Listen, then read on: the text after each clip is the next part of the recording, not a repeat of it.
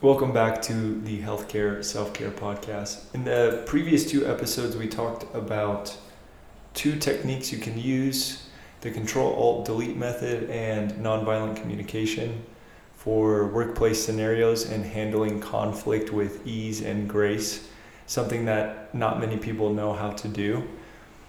And I'm going to cover in this episode uh, a communication map that you can think about uh, when a scenario occurs.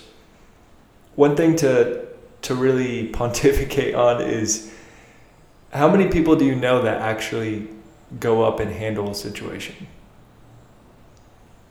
That that bring up the conflict so that it can be processed by all parties. How many people do that? And if you know a lot of people that do that you're probably in a, a circle of really good communicators so good for you. Uh, but in my own experience and in the experience of the people I know, not many people are amazing with communication and handling conflict. So, a little communication map that I put together is so uh, an issue occurs at work and you're thinking about it, right? So, if you are thinking about the scenario a lot, so much so that when you go home you're still thinking about it, then you need to ask yourself will will the other person initiate this conversation? If you're not thinking about the scenario a lot then just let it go. Just bury it. It's done. But if it is a problem for you then ask yourself is the other person going to initiate the conversation? And if you have intuition that they're going to, to initiate it then you're going to want to plan what you want to communicate and you can go back to the, the episode on nonviolent communication for that. Now, if you know the other person isn't going to to initiate the conversation, you're still going to plan what you want to communicate, but you're going to have to be the person to step up in order to get this uh, issue off the table.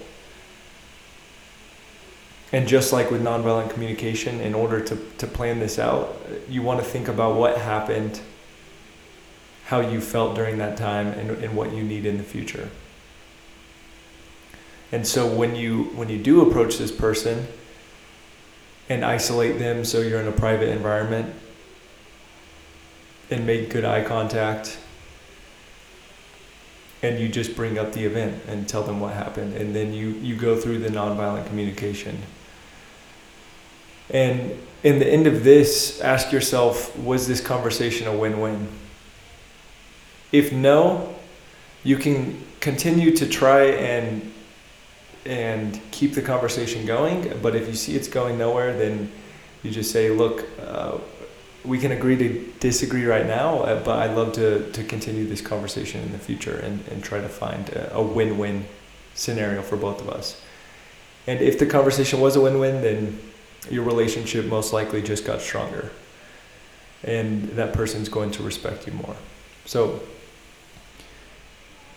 use this this kind of conversation map in your head before you're going to handle a conflict and I'll tell you I'll tell you firsthand most people aren't going to to come up to you unless uh, they're a big leader a lot of people are, are very passive um, so if, if it's something that's bothering you and it's on your mind and it's keeping you up at night, then just be the bigger person and initiate the conversation. And you can do so by planning it out. So I hope you enjoyed this episode. As always, take action on it. Look at the, the lessons within that will help you the most and, and go and use them in your everyday life. That's how you're going to be able to become a stronger, better leader. And I will see you in the next episode.